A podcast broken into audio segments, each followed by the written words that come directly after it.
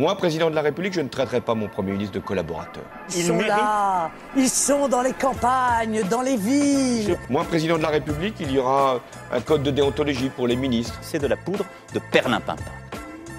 Duel, combat singulier entre deux adversaires. Quand on pense duel, on imagine des épées, de la violence et à la fin la capitulation ou la mort de l'un des deux protagonistes. Restons raisonnables, il ne sera évidemment pas question de cela dans cet épisode, mais des débats de l'entre-deux-tours dans l'histoire des élections présidentielles. Et franchement, quoi de mieux que le mot duel pour qualifier ces moments hors du temps, où deux candidats se font face, à quelques mètres, élaborent une stratégie, se toisent, lancent des attaques, tentent de prendre le dessus, avec un seul objectif, sortir vainqueur aux yeux des millions de téléspectateurs qui ont assisté à la confrontation depuis leur salon. Cette année, le débat de l'entre-deux-tours oppose Marine Le Pen et Emmanuel Macron, pour la deuxième fois. Mais plutôt que de parler de leur stratégie, on a voulu comprendre ce qui marche et surtout ce qui ne marche pas pendant ces débats, en plongeant dans les archives. L'occasion de retrouver des moments marquants, nombreux, trop nombreux d'ailleurs. Nous n'allons malheureusement pas pouvoir tous les évoquer.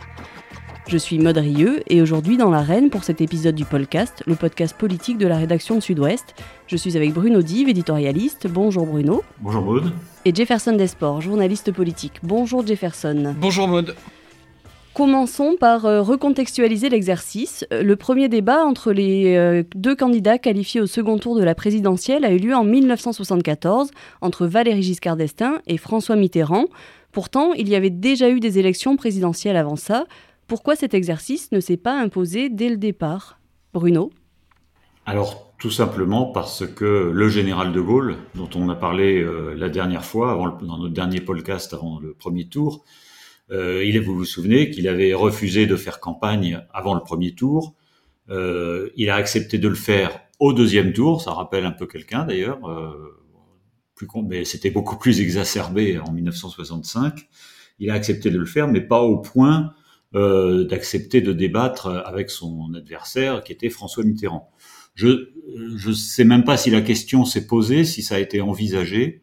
Euh, il y avait pourtant déjà l'exemple euh, dont on reparlera peut-être tout à l'heure parce qu'il a, il a souvent servi de oui d'exemple, de référence. Euh, l'exemple du débat entre Nixon et Kennedy en 1960 aux États-Unis pour une élection très serrée dont on avait dit que ce débat avait été déterminant euh, pour l'élection de, Kennedy. Euh, donc en 1965, le général de Gaulle, dominant, écrasant le paysage politique, personne n'imaginait, et surtout pas lui, débattre avec euh, l'homme du 18 juin. On pourrait se dire maintenant que c'est un passage obligatoire pour tous les candidats à l'Élysée. Pourtant, il y a quand même eu une année où il n'y a pas eu de débat. C'était en, en, 2002. Jacques Chirac a refusé de se confronter à Jean-Marie Le Pen. Et dans son clip de campagne à l'entre-deux-tours, voilà ce que dit Jean-Marie Le Pen à propos de ce choix. Chirac, par une pitoyable dérobade, a fui le débat télévisé traditionnel que les électeurs attendaient. Il agite les oripeaux dérisoires d'un fascisme mort il y a 60 ans. Françaises, Français, mes chers compatriotes, ils se moquent de vous et vous prennent pour des minus. Jefferson, avec le recul, euh, est-ce que Jacques Chirac a bien fait de ne pas débattre euh, cette année-là? Bah, si on en croit les résultats, on peut se dire que oui, puisque s'il a battu euh, à plat de couture euh, Jean-Marie Le Pen, il n'y a pas eu de match pour le coup dans ce résultat euh, électoral du deuxième tour, plus de 86% des voix de mémoire.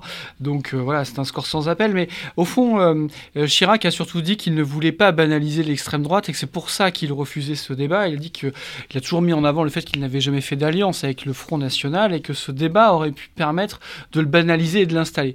Au fond, quand on lit un peu les archives, qu'on voit ça, il y a quand même eu une hésitation dans le clan Chirac. Et Bruno nous dira un peu ce qu'il en pense, mais on sent quand même qu'ils ont été euh, vraiment un peu tiraillés entre ce que dit Chirac, c'est-à-dire le risque de banaliser, mais peut-être aussi le risque d'installer un peu plus durablement, de valider euh, les thèses euh, du, Rassemblement national, du Front national à l'époque, et de finalement d'en faire un candidat beaucoup plus redoutable, parce que à l'époque, Jean-Marie Le Pen dans la démagogie la plus, la plus outrancière, il n'y a pas de limite, donc ce débat aurait pu ressembler à pas grand-chose, mais surtout, euh, Chirac pouvait mettre le doigt sur, euh, ou en tout cas se mettre dans l'engrenage de la démagogie, ça aurait pu être compliqué. Donc en tout cas, ce qui est certain, c'est qu'ils ont hésité et à la fin, ils ont dit non. Oui, il y avait, deux arguments euh, chez Chirac. C'était on ne, débat pas avec l'extrême droite et on, la, combat.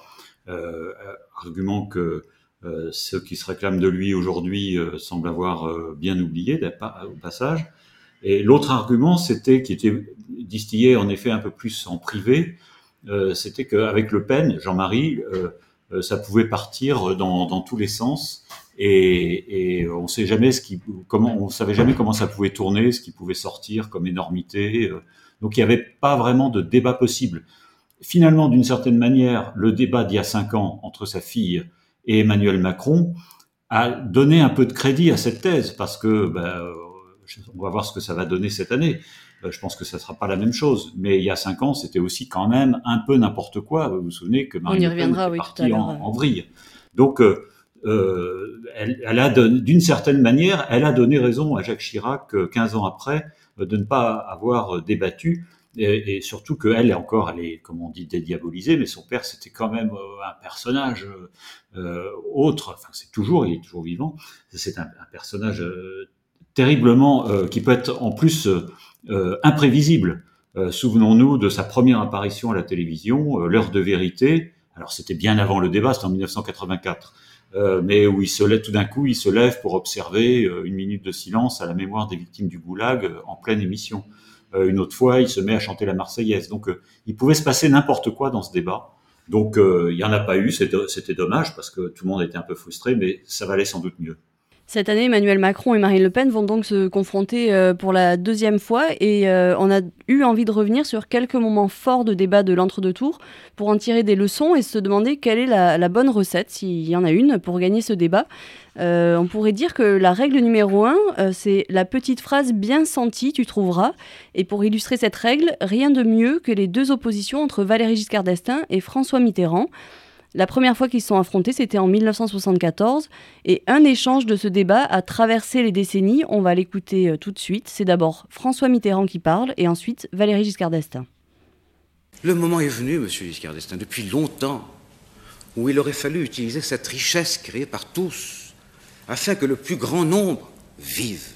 C'est cela, je dirais, c'est presque une question naturellement d'intelligence. C'est aussi une affaire de cœur. D'abord, je vais vous dire quelque chose, je trouve toujours choquant et blessant de s'arroger le monopole du cœur. Vous n'avez pas, Monsieur Mitterrand, le monopole du cœur. Vous ne l'avez pas. Cette petite phrase a terrassé François Mitterrand et euh, à la fin, il a perdu l'élection. Alors, est-ce que une élection peut se perdre en, une phrase? On imagine que non, mais est-ce que cette phrase, en tout cas, a contribué à cet échec au final?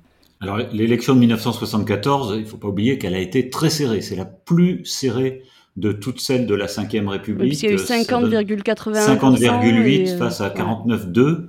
Euh, Giscard est élu en fait avec les voix de l'outre-mer. Euh, sans l'outre-mer, il n'aurait pas été élu. Si la majorité avait été fixée déjà à 18 ans, ce qu'il a fait plus tard, il n'aurait pas été élu. Et il y a eu un record de participation euh, on était à 88% de participation, euh, ça fait rêver aujourd'hui, euh, le record absolu. Donc c'était une élection passionnée, très très tendue, avec vraiment deux blocs droite contre gauche, très assez cohérents, parce qu'il y avait encore l'union de la gauche, programme commun, et les gaullistes qui soutenaient malgré tout, malgré la défaite de Chabon, qui soutenaient Giscard. donc le débat a eu évidemment un impact, comme celui dont je parlais tout à l'heure, Nixon-Kennedy, autre élection très serrée. Euh, à ce moment-là, on parlait beaucoup de ce débat en 1974. Et euh, visiblement, enfin, tous les observateurs de, l'époque s'accordaient à considérer que euh, l'élection s'était jouée au cours de ce débat, et notamment que ce débat lui-même s'était joué avec cette petite phrase, petite phrase dont on a su après qu'elle n'était pas spontanée, que Giscard l'avait l'avait préparée, il voulait bien il voulait la placer à un moment donné, et Mitterrand le, la lui a offert euh, sur un plateau. Il offre le boulevard. Mais ce qui est intéressant dans cette, cette élection et ce qui accrédite ce que, ce que dit Bruno, c'est qu'au premier tour de la présidentielle de 74, c'est bien Mitterrand qui arrive en tête. Et je parle sous le contrôle de Bruno et euh, Giscard arrive au deuxième tour. Oui, oui, oui au premier tour. de la gauche unie. Voilà, exactement. Il a 43% des voix. Exactement. Et, euh, et c'est là où on voit l'impact du de ce débat, mais aussi après de, de finalement de l'écrémage qui s'est passé avec tous ceux qui ne sont pas qualifiés. Mais Mitterrand arrive bien en tête du premier tour, ce qui est déjà pas rien, et il perd d'une courte tête cette élection présidentielle puisque c'est la plus serrée. Il y a un retournement dans l'entre-deux tours. Ce débat euh, y a certainement contribué, mais si on veut aller au-delà, euh, Giscard, et on peut faire un parallèle avec aujourd'hui, et, comparaison n'est pas raison bien entendu, mais a fait une vraie campagne au centre. C'est euh, quand même l'expression du centre qui arrive, qui est en train de, de montrer qu'il a une, une, pertinence politique. Ce positionnement-là euh, n'est pas incohérent sur l'échiquier sur politique, au contraire, il peut s'avérer gagnant. Alors il n'a pas tout le temps gagné, puisqu'il va perdre sept ans plus tard, mais là, il arrive, il arrive à s'imposer face aux candidats de la gauche unie, comme le disait, euh, comme le disait Bruno. Après, cette petite phrase, c'est toujours assez savoureux de les écouter avec euh, autant d'années de recul. On voit, on voit néanmoins qu'on a affaire à des des politiques chevronnées. Je veux dire, Giscard était ministre de l'économie, il fait partie du, roi, du rouage, on a des gens euh, cultivés, intelligents, etc. Et on euh, on n'est pas sur de l'invective. Voilà, on est sur des, des, propos qui font mouche, qui sont ciselés. Et Bruno le rappelait, euh, Giscard voulait placer cette phrase, mais on n'est pas là dans. C'est pas une punchline comme on dirait aujourd'hui, qui veut casser quelque chose ou s'imposer. On dirait ça. On dirait que c'est une. Mais c'est ça, mais ça va au-delà parce que on rentre dans. C'est de la petite phrase, c'est plutôt de la dentelle c'est vraiment de la dentelle et ça marche aussi bien et c'est très efficace parce que ça traverse le temps. Alors, ce qu'il faut, ce qu'il faut rappeler aussi, c'est que euh, à l'époque, Giscard euh, possède beaucoup mieux l'outil euh, télévision. Il maîtrise parfaitement cet outil. Il intervenait souvent comme ministre des Finances, ce qui n'était pas encore le cas de, de, François Mitterrand, qui après va rattraper son retard, surtout quand il deviendra président et, sera, passera, deviendra un maître en valeur on va en reparler d'ailleurs, je crois, tout à l'heure. Et sept ans plus tard, donc en, 81, deuxième euh, débat de l'entre-deux-tours entre François Mitterrand et euh, Valéry Giscard d'Estaing. Et François Mitterrand, c'est une de ces phrases qu'on retient euh, maintenant. Vous ne voulez pas parler du passé, je comprends bien, naturellement. et vous avez tendance un peu à reprendre le refrain d'il y a sept ans, l'homme du passé. C'est quand même ennuyeux que dans l'intervalle, vous soyez devenu, vous, l'homme du passif. On imagine euh, la satisfaction euh, à ce moment-là de François Mitterrand qui, dit cette petite phrase. C'est quoi Ça ressemble presque à une, revanche euh, sept ans plus tard? Ah bah oui, là clairement, c'est oui, c'est ce que disait Bruno. il a appris les codes, il est revenu au niveau et cette petite phrase aussi est travaillée, bien entendu. Là, on est on est vraiment dans l'exercice politique et l'exercice du débat doit amener à doit amener à des différences. On peut faire des différences sur des propositions, mais à un moment, il faut quelque chose qui soit un peu plus saillant, qui euh, imprime, qui marque l'opinion. Et là, manifestement, euh, François Mitterrand a trouvé une formule. Maintenant, cette élection se joue dans un contexte très particulier. Euh, voilà, on sait que Chirac est à la manœuvre, il y a des trahisons, la situation politique n'est pas du tout la même. Alors certes, il y a cette petite phrase, il y a ce débat, mais il y a un contexte politique qu'on ne peut pas ignorer dans le résultat de l'élection présidentielle de 1981. Et visiblement, François Mitterrand avait été quand même traumatisé par ce débat de 74, et vous parliez justement de ce deuxième débat où François Mitterrand était beaucoup plus préparé et où il a visiblement imposé aussi de, nombreuses règles à, Valéry Giscard d'Estaing et, euh, et, aux télévisions. oui, alors je parlais, je parlais un peu, un peu, de teasing, je parlais surtout du troisième débat ah, qu'on va évoquer ensuite avec Chirac. Mais déjà le deuxième, il a progressé. Surtout, on peut imaginer qu'il a ruminé, il a eu sept ans pour ruminer son, son échec. C'est quand même très long. Euh, sa défaite et euh, ce, ce, débat qui n'était pas complètement raté, hein, parce que c'était quand même un débat de, de grande qualité de part et d'autre, mais dont on considère qu'il l'a perdu. Euh, donc il, s'est préparé, il est bien décidé à ne pas se faire avoir une seconde fois par euh, Valéry Giscard d'Estaing. on peut imaginer qu'aujourd'hui euh, Marine Le Pen est dans le même état d'esprit que, que l'était François Mitterrand à, l'époque, même si Mitterrand avait été beaucoup plus brillant en 74 que Marine Le Pen l'a été il y a, il y a cinq ans. Hein, je m'empresse de le préciser. Mais il, donc il, est décidé à ne pas se faire avoir une une seconde fois et il se prépare, il se prépare beaucoup mieux et, donc il cisèle lui aussi un certain nombre de, formules. Mais moi je dirais que c'est peut-être pas celle, il y a celle-ci était préparée. Honnêtement, je la trouve un peu téléphonée. Bon, elle a fait mouche un peu sur le sur le moment. Elle est presque, euh, je crois qu'elle a beaucoup resservi ensuite. Mais il y en a une autre euh, qui, je pense, a été beaucoup plus euh, spontanée. Il y a eu un autre passage du débat où Giscard l'interroge sur euh, le, prix de l'inflation Parce que oui, vous vous souvenez qu'en 74, non, vous en souvenez pas, mais euh, en 74, il avait interrogé, je crois, sur le prix de la baguette de pain et, euh, et Mitterrand n'avait pas su répondre. Et là, Mitterrand, Giscard interroge Mitterrand sept ans plus tard sur quel est le taux d'inflation de l'Allemagne, quel est le différentiel de l'inflation avec l'Allemagne, quel est le déficit de notre balance ou l'excédent, je sais plus où on en était, ou le, du, budget de la balance commerciale, etc. Et au bout d'un moment, Donc euh, Giscard très professoral et Mitterrand s'agace et il dit mais euh, Monsieur Giscard d'Estaing, je ne suis pas votre élève, euh, je vais répondre, il lui dit-il, mais je ne suis pas, laissez-moi vous dire une chose, je ne suis pas votre élève et vous n'êtes pas mon professeur. Et ça c'est c'est terrible parce que ça fait ressortir l'image d'un Giscard qui, à la fin de son septennat, il faut bien le dire, était devenu assez insupportable. il passait pour, alors là pour le coup, pour très arrogant, un peu hautain, et, je pense que ce moment-là a catalysé euh, l'espèce de, de, rejet de Giscard euh, sur lequel Mitterrand a surfé pour sa victoire. Et surtout, juste un mot, mais c'est que ce débat a eu une audience considérable à la télévision. Ça fait partie des deux débats qui ont eu le plus de téléspectateurs, presque 30 millions de téléspectateurs. Et celui de 88 aussi a, très très bien marché. Ça reste encore les références euh, en termes d'audience pour un débat de l'entre-deux tours. Pour finir sur ce débat de 74, c'est ce que je disais tout à l'heure, c'est que François Mitterrand avait visiblement fait une liste de 21 règles euh, imposées. Donc il y avait, euh, parmi les demandes, il n'y avait pas de plan de coupe, pas de journaliste de l'ORTF, un éclairage bien particulier euh, on peut se demander si c'était des, caprices, mais en tout cas, ma question, c'est est-ce qu'à l'heure actuelle, ça se passe toujours comme ça, une préparation euh, de débat? Est-ce qu'il y a des négociations entre les deux camps sur le moindre petit détail? Oui, bah, tout, est, tout est négocié parce que là, c'est tellement important. Euh, en plus, il, faut, il y a plusieurs chaînes qui retransmettent le débat. de mémoire, il me semble que le précédent 2017, plusieurs chaînes avaient retransmis en même temps le, débat. Hein. Parle sous contrôle de Bruno, mais il me semble que c'était ça. Oh, il y avait, euh, oui, je, honnêtement, je sais plus, mais certainement toutes les chaînes d'infos, les, les voilà, retransmis. Sans doute et, euh, et, oui, tout est observé à la loupe, tout, tout, tout, parce que c'est tellement considérable comme rendez-vous que euh, après chaque, toutes les équipes veulent imposer quelque chose. Donc c'est aussi aux chaînes de télévision de, de savoir, de savoir résister à tout ça. Maintenant, ça c'est une histoire de détails, mais là tout entre en ligne de compte, oui. Pour revenir euh, aux règles euh, donc, euh, qui peuvent s'imposer dans ce débat, la règle numéro 2, ça pourrait être aucune pitié, tu auras. Pour incarner cette règle, on va de suite écouter Jacques Chirac et François Mitterrand en 1988. C'est donc le troisième débat de l'entre-deux-tours de François Mitterrand face à, Jacques Chirac cette fois. Et François Mitterrand est président sortant, Jacques Chirac est son Premier ministre. Et ça donne cet échange. Permettez-moi juste de vous dire que ce soir, je ne suis pas le Premier ministre et vous n'êtes pas le président de la République. Nous sommes deux candidats à égalité et qui se soumettent au jugement des Français, le seul qui compte. Vous me permettrez donc de vous appeler Monsieur Mitterrand. Mais vous avez tout à fait raison, Monsieur le Premier ministre. Terrible. C'est toujours aussi drôle, c'est toujours aussi efficace. oui, on s'en lasse pas.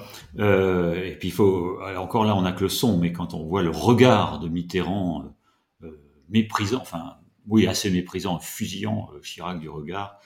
Euh, on parlait des conditions que Mitterrand avait posées en 81, dont je me souviens plus euh, très bien, mais alors en 88, je sais qu'il avait posé une seule condition. non, il y avait peut-être plusieurs, mais une, une principale, c'était la largeur de la table. Il avait dit je veux que la, la table qui nous sépare fasse, alors j'ai plus le chiffre en tête. Je crois que c'est 1m90. 2 mètres, 2 mètres 10 ou 15, voilà. Et on s'est longtemps demandé, mais pourquoi 2 mètres 10 ou 15 C'est parce que c'était la largeur de la table qui justement séparait euh, au Conseil des ministres Mitterrand de Chirac. C'est-à-dire qu'il avait voulu, Mitterrand avait voulu recréer la domination euh, du Conseil des ministres où lui était le président et Jacques Chirac le Premier ministre. Donc tout de suite, inconsciemment, il voulait mettre son adversaire en infériorité. Et cette petite phrase euh, cinglante, qui je pense n'était pas préparé parce qu'il ne savait pas que Chirac allait forcément aller dire ça. Cette petite phrase cinglante euh, est tout à fait à, à l'avenant de cette condition euh, incroyable qu'avait posée Mitterrand. Là, l'idée, c'est quand même de, rabaisser ouvertement euh, son adversaire. C'est quoi? C'est un coup bas, une bonne stratégie, les deux? C'est tout ça à la fois. C'est surtout une grande habileté. On a là deux grands professionnels de la vie politique. Là, vraiment, on rentre dans, dans ce qui s'est fait de, de, mieux en termes de longévité, d'expérience. Et en matière de coups bas et de coups tordus, et l'un et l'autre sont quand même des orfèvres en la matière. Et, mais sur un débat, il y a ce qu'on a préparé, donc les arguments, les propositions qu'on va vouloir euh, mettre sur la table. Et c'est quelque chose qu'on voit arriver quand on, refait un peu, ce, on refait défiler l'histoire, c'est qu'on retient des petites phrases qui, pas, qui ne renvoient pas à des programmes, qui ne renvoient pas à des propositions, à des arguments. C'est de la spontanéité plus ou moins travaillé. On l'a vu dans des précédents débats où euh, Giscard voulait placer absolument cette petite phrase, où certains sont écrites et on arrive à les placer. Là, on est plutôt dans un exercice d'une spontanéité totale, mais qui est absolument sublime. Donc oui, c'est un, c'est un vrai coup bas parce que c'est un vrai combat. Et ce débat-là était donc très spécial puisqu'il a eu lieu, euh, on l'a dit plusieurs fois, là, entre un, président et son Premier ministre. Ça a été aussi l'occasion d'une passe d'armes entre les deux candidats à propos de l'affaire Gorgi, euh, officiellement traducteur euh, à l'ambassade d'Iran à Paris, supposément impliqué dans l'attentat de la rue de Rennes. Bruno Jefferson, je ne sais pas lequel des deux, Bruno peut-être. Est-ce que vous pouvez nous, raconter comment cette affaire s'est émissée dans ce débat en, en 1988 Alors c'était euh, l'époque où, il y avait les, otages au, Liban. Et vous savez, on en a déjà parlé dans un précédent podcast. Euh, le gouvernement Chirac, euh, donc deux trois jours après ce débat, peut-être même au lendemain, va réussir à faire libérer les, quatre otages, notamment Philippe Rochaud et puis une équipe de France 2 de télévision, qui étaient détenus depuis plusieurs mois au Liban. Et, et, donc il y avait une espèce de guerre sourde entre euh, l'Iran et la France, et euh, ce Gorgi, euh, qui était un diplomate de l'ambassade, avait été accusé d'être complice du meurtre ou de la tentative d'assassinat de Chapour Bakhtiar, qui avait été le, premier ministre du, Shah d'Iran et qui s'était réfugié à Paris. Je connais plus bien les, fonds de l'affaire, mais il y avait clairement une polémique pour savoir s'il fallait expulser euh, Gorgi euh, ou pas entre Chirac euh, et Mitterrand. Et c'est c'est ce qui ressort à l'occasion de ce, de ce débat. Et Mitterrand ment effrontément. Et là, pour le coup, il y c'est avéré en accusant Chirac ou en prétendant d'avoir fait quelque chose à propos de, de Gorgi. Il, il, ment effrontément et Chirac lui dit, lui, à cette formule, vous avez un culot d'acier. Euh, Monsieur Mitterrand. C'est une autre phrase qui est restée dans, dans, ce débat. Mais ce qui est intéressant, c'est que tout au long du, de, de ce débat, ça a été, il, a, il a ressorti une tension terrible. C'était vraiment un combat à mort entre deux, comme le dit euh, Jefferson, entre deux fauves, entre deux bêtes politiques qui s'étaient affrontés en sourdine pendant, pendant deux ans avec la cohabitation, qui s'étaient côtoyés, euh, euh mais, mais affrontés à fleur et moucheté, et qui est là, tout, on sortait que tout ressort, tout le, contentieux, euh, toute la, la, la, haine accumulée ressortait pendant ce débat. Jamais je, je n'ai vu, même avant Macron-Le Pen, on n'a jamais vu un débat aussi, aussi tendu entre euh, deux personnalités. Et la politique étant ce qu'elle est, bon, Mitterrand remporte ce débat et l'élection très largement quelques jours plus tard. Mais sept ans après, il favorise plutôt l'élection de, Jacques Chirac, et ensuite les, deux hommes auront de, des relations apaisées. Comme quoi, c'est avec les, les fauves politiques, tout, tout est possible. Mais là, là, c'était extrêmement tendu, et le, cette affaire Gorgi a été le summum de ce point de tension. Et ce, qui, est intéressant là-dessus, au-delà de l'affaire Gorgi, c'est que dans ce débat-là, on a un président de la République face au Premier ministre. Ces deux positions antagonistes, Bruno le disait, c'est la cohabitation. C'est quelque chose qu'on n'a pas vu depuis très longtemps dans notre vie politique contemporaine. oui, ça c'est la première cohabitation. C'est la première cohabitation. Et donc on est sur un, format politique qui est inédit, qui va se répéter, mais si on prend euh, les trois dernières élections présidentielles, on n'a plus de Premier ministre face à un président de la République. Ça change beaucoup de choses. Le dernier qui aurait pu le faire, c'est Emmanuel Valls, quand il est sorti de Matignon pour faire la primaire de la gauche euh, en janvier 2017. Euh, on sait comment ça s'est... En 2017, c'est ça, il a perdu face à, à, Benoît Hamon. Le poste de Premier ministre, euh, on le sait, c'est un, c'est un objectif, c'est un palier important dans une vie politique, mais de passer de Premier ministre à Président de la République, la marche est encore plus haute.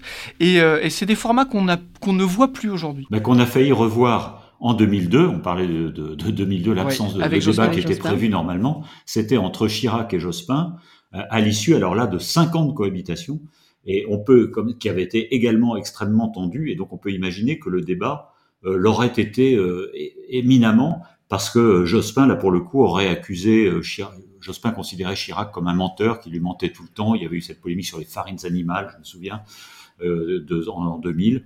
Et donc, euh, il aurait accusé de mensonge. Ça aurait, ça aurait été un débat, je pense, au moins aussi tendu euh, que Mitterrand-Chirac. Euh, mais alors que celui de 95, Chirac et Jospin s'étaient déjà affrontés en 1995. où il a laissé, c'est un débat qui a laissé moins de traces, mais il avait été beaucoup plus serein parce qu'en fait, il n'y avait pas d'enjeu. Chirac était le grand favori, la gauche ne pouvait pas espérer gagner. Il n'y avait pas encore de contentieux. Chirac et Jospin étaient des adversaires politiques, mais il n'y avait pas de contentieux entre les deux hommes. Et, donc, ça avait été un débat presque euh, un peu ennuyeux à force d'être courtois. Euh, euh, et, Mitterrand, encore lui, avait eu, qui était encore président pour quelques jours, avait eu cette formule. il avait dit, c'était vraiment un match nul. Il n'avait pas dit c'était match nul entre les deux, mais c'était un match nul. En tout cas, cette affaire Gorgi, c'est une très bonne transition vers euh, la règle numéro 3, les fausses informations, tu éviteras. Et donc, on va, revenir sur le premier débat entre Emmanuel Macron et euh, Marine Le Pen de 2017. On fait un, petit bond dans le temps. Pendant ce débat, voilà euh, ce que a dit Marine Le Pen à un moment. L'institution judiciaire, elle est forte dans notre pays. Mais oui, Madame Le Pen, ne plaisantez pas avec ça. L'institution judiciaire. J'espère qu'on n'apprendra pas Madame que le vous Pen. avez un compte offshore aux Bahamas ou je sais pas, j'en sais rien. Non, Madame Le Pen, parce que ça, c'est de la diffamation. Non, non, j'ai dit j'espère. Marine Le Pen, elle sous-entend ici une information qui est en fait euh, complètement euh, fausse. C'était une rumeur qui circulait sur les réseaux sociaux, alimentée par des faux documents euh, grossiers. Elle a voulu jouer et elle a perdu. Parce que là, en plus, ça, s'est su quelques jours après qu'elle avait euh, complètement euh, ben, menti. Elle a complètement perdu. Et là où on voit, alors on va pas reprendre la formule, c'était un match nul, parce que c'était pas un match nul ce débat, c'est un débat aussi très tendu. Mais on a vu toute la faiblesse d'une candidate. On a vu une candidate qui n'était pas du tout faite pour la fonction, qui n'était pas à la hauteur, et qui, quand on, veut, on est dans un débat d'entre-deux tours pour la présidentielle, relayer des fake news, surtout aujourd'hui où on, démonte tout, on vérifie tout, où tout est fact-checké, euh, c'est catastrophique. C'est catastrophique d'un point de vue de l'image, de la considération euh, de l'adversaire, parce que même si le débat peut être tendu, même s'il peut y avoir des petites phrases, on doit rester dans un esprit républicain. Et si dans, à ce niveau-là euh, de la vie politique, vous commencez à relayer, à vous faire l'avocat des fake news, c'est catastrophique. Et là, c'était une parmi tant d'autres, parce que le débat, elle est complètement, on l'a dit, elle a traversé ce débat, mais euh, c'était affligeant. Et ce qu'on voit maintenant, c'est que finalement, ce n'est pas si on peut s'en remettre d'un tel échec. On ne savait pas quand Emmanuel Macron a été, été élu en 2017. On ne savait pas si, elle pourrait s'en remettre. Au final, on voit qu'on peut surmonter de tels échecs, mais sur le moment, ça a été terrible pour elle. Et oui, ce, débat de Marine Le Pen, euh, enfin bon, tout le monde s'est accordé à dire qu'il était complètement loupé. Euh, pour le, débat à venir, on, imagine qu'elle s'est entraînée. Est-ce que vous avez une idée justement de comment Emmanuel Macron ou Marine Le Pen se, se préparent à ce, débat euh, de 2022 Ce qu'on sait, c'est que Marine Le Pen a dégagé son emploi du temps euh, pendant les deux jours précédents. Euh, le débat euh, donc doit avoir lieu le, 20 avril, le mercredi, et le mardi, mercredi, peut-être même le lundi de Pâques, elle n'a rien, elle n'a rien prévu. Elle se prépare et elle bûche. Ce qu'elle n'avait pas fait il y a cinq ans. elle avait fait, elle a reconnu ça, qu'elle avait fait des erreurs. elle n'avait pas assez travaillé. En plus, il y avait des tas de gens. Elle l'a raconté. Elle nous l'a raconté que euh, qui lui disait, qui lui apportait une fiche, qui lui disait une chose, euh, quelqu'un qui lui disait autre chose. Donc euh, tout ça était très confus. En plus, elle avait fait un déplacement euh, assez lointain. Je me demande même si c'était pas aux, aux, Antilles. Je parle sous le contrôle de, de Jefferson. Je ne sais plus. Euh, mais, en tout cas, elle était crevée, elle était fatiguée. En plus, et, et, elle avait eu un, un zona à l'œil, enfin une, une espèce d'allergie qui l'avait en plus affaiblie. Donc il y avait vraiment tout contre elle. Et elle a eu un, euh, ce qu'elle a fait, euh, ce qu'on vient d'entendre sur les Bahamas, euh, même si c'est juste insinué, c'est totalement indigne. on n'est plus dans l'affaire l'affaire Gorgi. Il y a un mensonge de Mitterrand, mais je dirais c'est un mensonge d'État. C'est une affaire qui a vraiment existé. Chacun a sa version. il y en a un qui ment, mais c'est des choses qui ont existé. Là, elle invente, elle relaie un truc qui est totalement inventé. et ça, c'est indigne. C'est là qu'on voit qu'on a changé d'époque. Et on le voit aussi à un autre signe. Vous avez entendu, ils, parlent en même temps. Euh, c'est de dire. Ils parlent tous les deux, l'un, euh, on, on comprenait rien pendant ce débat. Ils parlaient tout le temps, euh, tous les deux, l'un sur l'autre. or, vous, si vous écoutez les, les débats qu'on a écoutés précédemment, les adversaires, aussi coriaces soient-ils, se laissent parler et répondent. Et c'était quand même plus agréable à écouter. Dans cette euh, élection, il y a aussi euh, l'équation de la personnalité d'Emmanuel Macron. Euh, c'était la grande inconnue de ce premier tour. Et finalement, il sort à presque 28% des voix. C'était pas forcément vu, même presque personne ne l'avait vu, puisque les sondages nous donnaient tous à un 24-24, un 24-23, un 25-24. on était sur quelque chose de très serré. Euh, il y a un écart significatif entre les deux, mais Emmanuel Macron a besoin d'aller chercher des voix, a besoin de convaincre, et il a besoin de convaincre en dehors de sa base.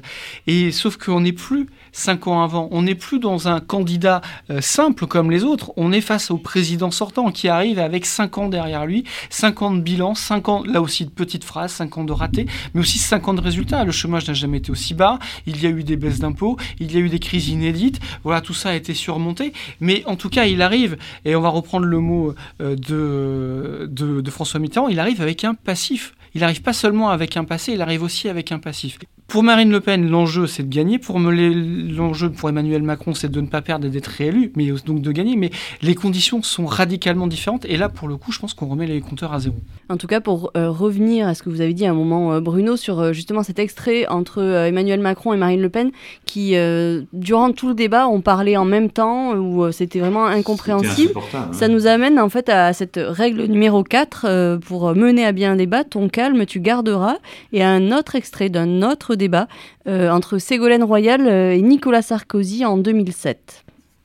Et les parents et les familles qui vous en... et les parents non je ne me calmerai ne montrez pas. du doigt avec ce, cet index pointé parce que franchement non je, ne me calmerai pas. non je ne me calmerai pas. Bah, je ne me calmerai pour être président de la République il faut être calme. Non pas quand il y a des injustices. Il y a des colères qui sont parfaitement saines en 2017, euh, Ségolène Royal elle a été euh, interrogée par euh, BFM à, ce, à propos justement de, cet extrait, de cette colère.